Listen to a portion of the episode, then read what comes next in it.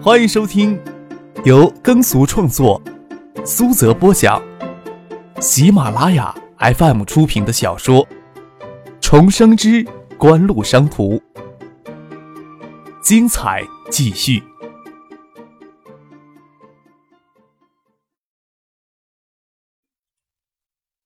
第五百八十集。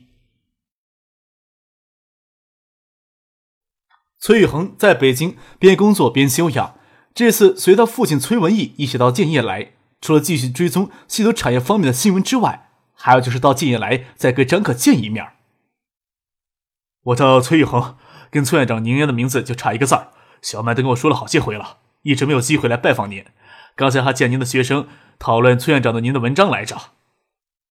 崔宇恒伸出手来，笑着说道：“看到崔院长本人。”不知道有没有当面请教的机会呢？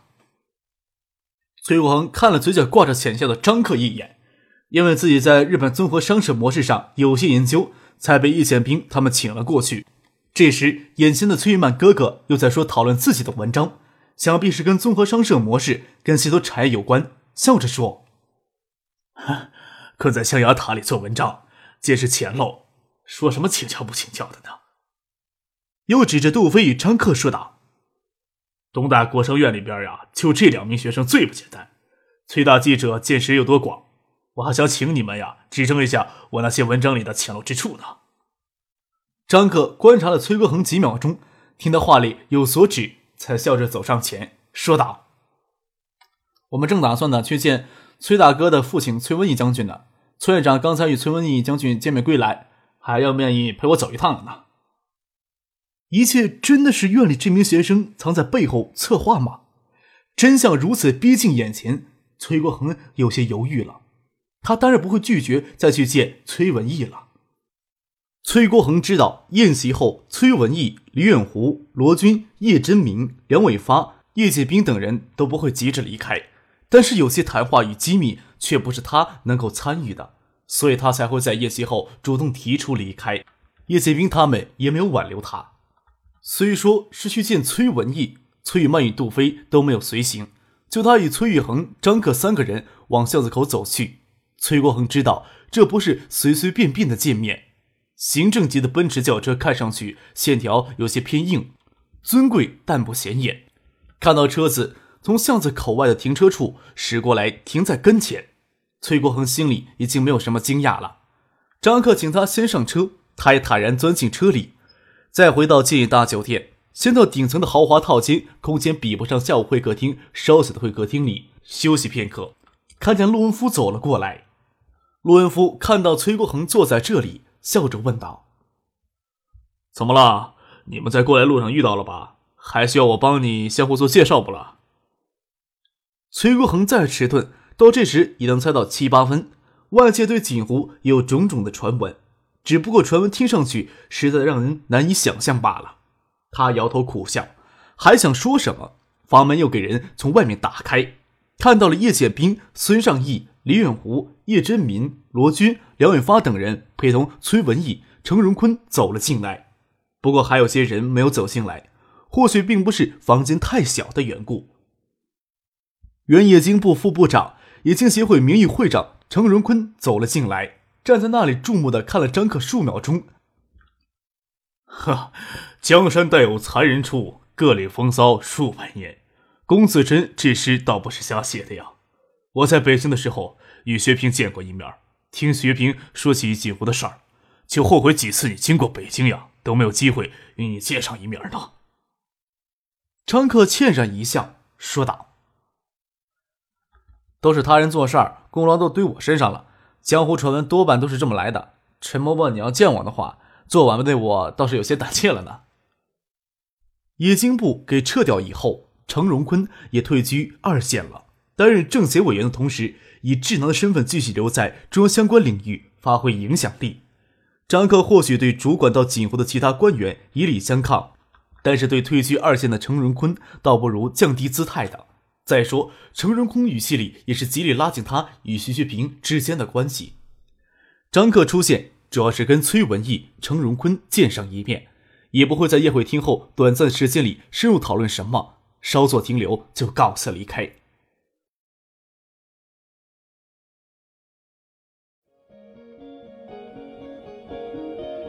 您正在收听的是由喜马拉雅 FM 出品的。重生之官路商途》。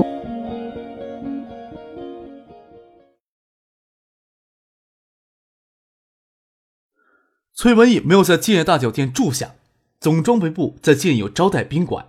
他坚持，他与这次到建业列席的总装备部与国防科技局的官员都住到招待宾馆去。在车上，崔玉恒问他父亲。爸，要不要去接小麦呀？也不知道什么时候才能谈话呢，就没有让小曼跟着我们一起去建酒店等呢。算了，明天再见那个丫头也不迟。家属住招待宾馆，你是让宾馆收费呢，还是不收房费呢？专门派车送她回学校也不合适。崔文义说道：“哎呀，幸好我们新华社出差时也是有补贴的。”崔宇恒很是无奈的说道。不然呀，我看你是不是打算让我自己掏腰包住宾馆呀？哼，你的特殊情况，别跟我抬杠啊！孙文义正色的说道：“你呀，下午请张克吃饭，对他有什么看法呢？”崔文义没有太多的机会去接触观察张克，他们这个层次的非正式会面也有太多的谨慎，接触也总是浅尝辄止。他让儿子崔宇恒下午特意邀请张克用餐，算是代替他认真观察张克了。少年聪慧，也说不了锦湖为何能奇迹般的崛起呀。崔玉恒说道：“就拿这次计划来说吧，很少看到国内有谁如此深远的战略眼光。他才满二十岁呢，而锦湖是他四年前就创立了，那时候他读高一。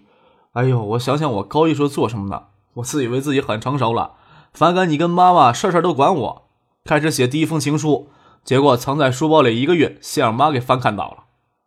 哼，我呀不是要看那些乱七八糟的事情了。崔文义笑了笑，也很欣慰儿子能以如此心平气和的语气跟自己谈一些屁大的往事儿。张克这个人呐，我先是愿闻其声，未睹其人，今天亲眼目睹，他言语举止给人恰到好处的感觉。有着娴静淡雅的气质，从资料以后的零碎印象，目睹其人之后，就顿时觉得生动起来。初见面呀，让人对他有这种印象，也足以见他人情练达。为什么这么慎重呢？崔恒站了起来，自己给自己续了一杯水。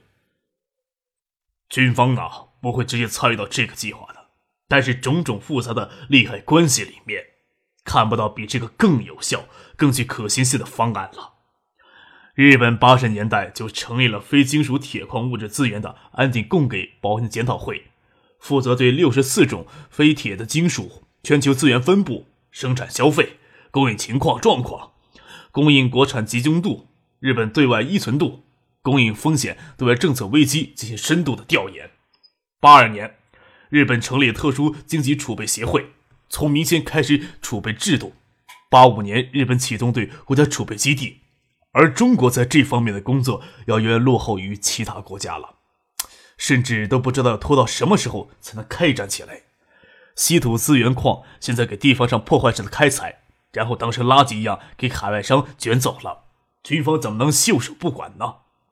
但是这些需要等中央经济层面上统一部署。不仅仅是国内天然储备比较充足的矿产资源，那些对外依赖度较高的，如石油、铁矿石，更需要早做出准备。军方不能直接干预中央在经济层面的决策，也就不能断然的禁止这些金属出口了。就算有这个决心，但是由于地方上的政府、矿企、中央部委等各个方面系都产生纠缠复杂利益关系，哎，也不是单一的一纸命令就能理顺的。更何况，也不能不顾国际上的影响力与压力。锦湖提出这个方案，大概是此时最强有力的手段了。爸，你是担心总装部部给锦湖利用了？崔恒问道。这个计划的阻力绝不会小呀，只不过有五幺六案与漳州案能封住许多人的嘴，一旦错过这个时机的话，想做成此事的难度就会倍增。这个机会能不抓住？别人想要什么呀？大家心里都透着雪亮呢。程荣坤呀，也是不甘心退居二线，偏偏锦湖的诉求要模糊一些，似乎什么都可以谈。什么都可以让步，提供计划运营所需的绝大部分资金，却只为了不到百分之十五的股份，这个持股比例似乎也可以进一步的压缩呢。爸，你什么时候也奉行那套阴谋论了？崔玉恒笑着问道：“我呀，看问题就很简单。首先，稀松金属在光电信息技术上有广泛的应用。锦湖这两年努力的进行一项工作，就是加强在光电信息技术方面的研究。虽然在国内，包括咱们国家，在基础研究方面都很短视，但是不能别人目光长远一些就觉得很奇怪呀。还有这个计划执行起来。”能直接获得利益的也非常可观了，哪怕只占有一很小一部分的利益，将来的收益也会远远超出此时的付出呀。这个计划呀，要尽快落实到实处，各方面都要尽可能提供所需要的资源。锦湖此时呀，也只能以公司债的形式提出资金支持，不然谁会容忍锦湖参与进来呢？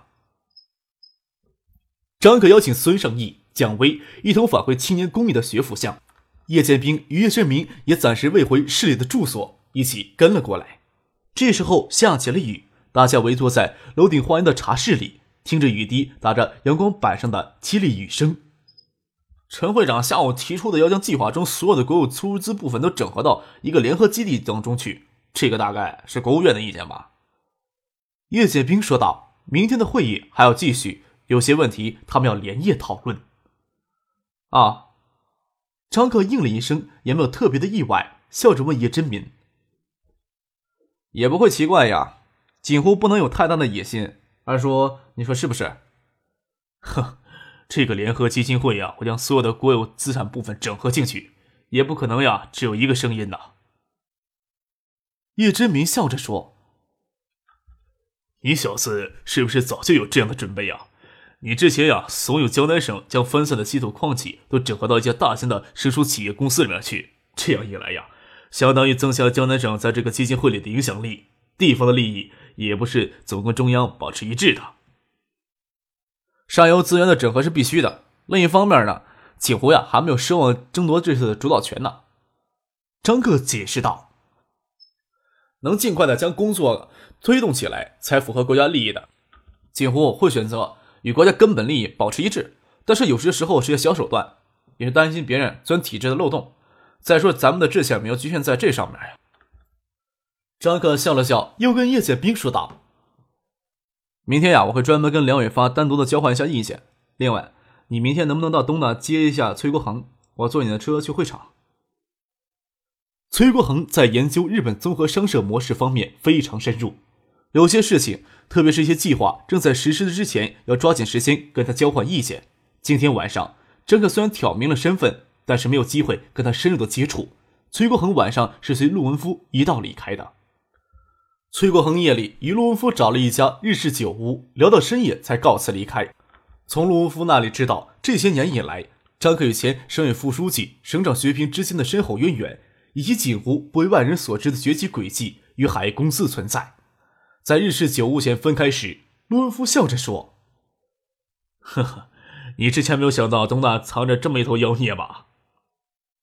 崔国恒摇头苦笑：“嘿，还不是你瞒的我太苦了。我呀，就是将这些事情说给你听，对你有什么益处呢？”陆文夫笑着说：“有些人呐，你可是装作不认识这小子啊。”崔国恒知道陆文夫的意思，笑了笑，就分手返回在东大校内的住处。